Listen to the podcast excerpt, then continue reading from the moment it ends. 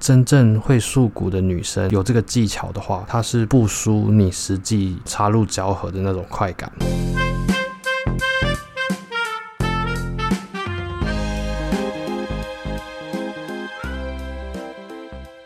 Hello，大家好，我是阿宝。本次要来跟大家介绍的就是一种性爱技巧，叫做束骨。那个束就是我们一般吃素的那个素，然后股票的股。然后束骨这个词，它是源自于日本。一般白话来说的话，就是所谓的骨交。它是一种就是非插入式的性行为，主要是就是男性将阴茎放置在女性的大腿内侧胯下的地方。在没有进入私处的情况下所做的一种磨蹭交合，就叫做束骨。其实从日本就是早期他们战国时代，甚至追溯到平安时代，就开始有这种类似的记载。他们就是在类似那种，就像我们所谓的春宫图上面就有做这种的描述跟图像的记载。它是一种其实历史非常悠久的一种性爱技巧。目前日本的法令方面，就是它风俗业是完全禁止本番的行为。本番就是指，就是像我们一般所称，就是可能正式性器的插入的交合，就是日本的风俗法律是禁止的，所以就是才有所谓的束骨这个方式。束骨是一种更极具价值的服务内容，因为它对于说男性而言，好了，真正会束骨的女生有这个技巧的话，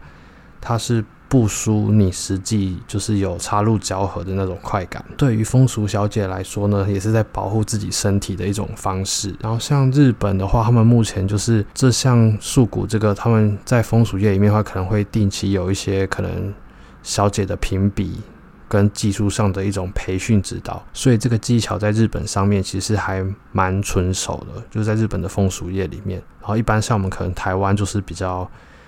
比较少人知道。然后，尤其是像我在服务的时候，好了，我也会融入一点，就是束骨的部分，当做是挑逗跟前戏的部分。因为像我在服务客人的时候，好了，我可能会先洗澡，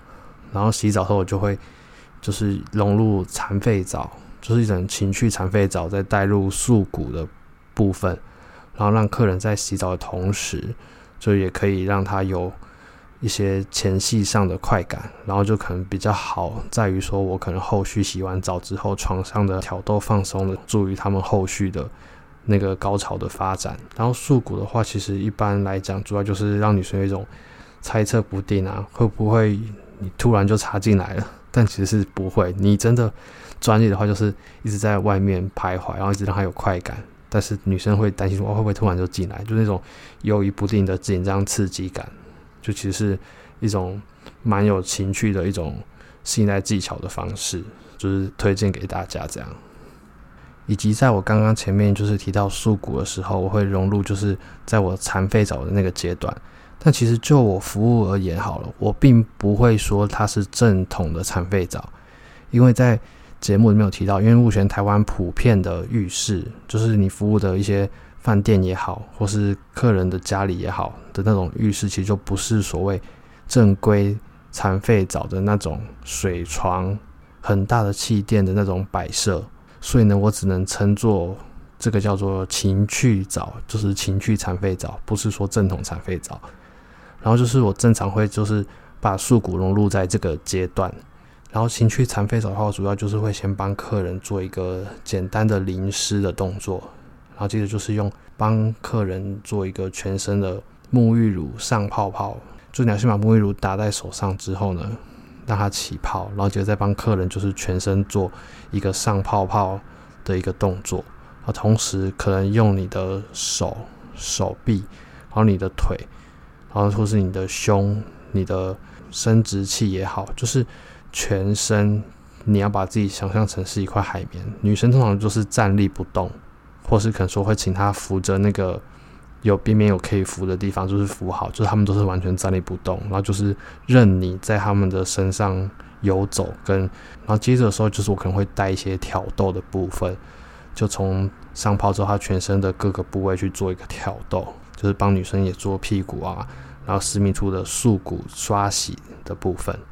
通常这个阶段女生就会屁股就会开始扭动，有点克制不住。但是这个时候基本上我是不会去做任何的那种就是相关的交合，我就是点到为止，就在你很想要的时候就突然点到为止，就可能帮你做个淋浴这样的一个冲洗。就是当一般客人在洗到受不了的时候，他们的私密处就是也会开始就是分泌爱液，就会很湿润。然后这时候我通常在淋浴的时候都会洗的时候都会跟他们说，就是我一直洗，你一直湿，这样洗到什么时候？就是跟他们小开玩笑这样。然后一般的话，就是我会建议说，如果你们跟伴侣有要玩这种洗澡上互动的话，就是希望会注意说地上有没有就是太滑。因为就是两个人在交缠的时候会容易就是可能滑倒，比较危险在浴室里面，或是可以买那种椅子，就是所谓的之前提到所谓的色狼椅，就是一个长得像凹字形的椅子，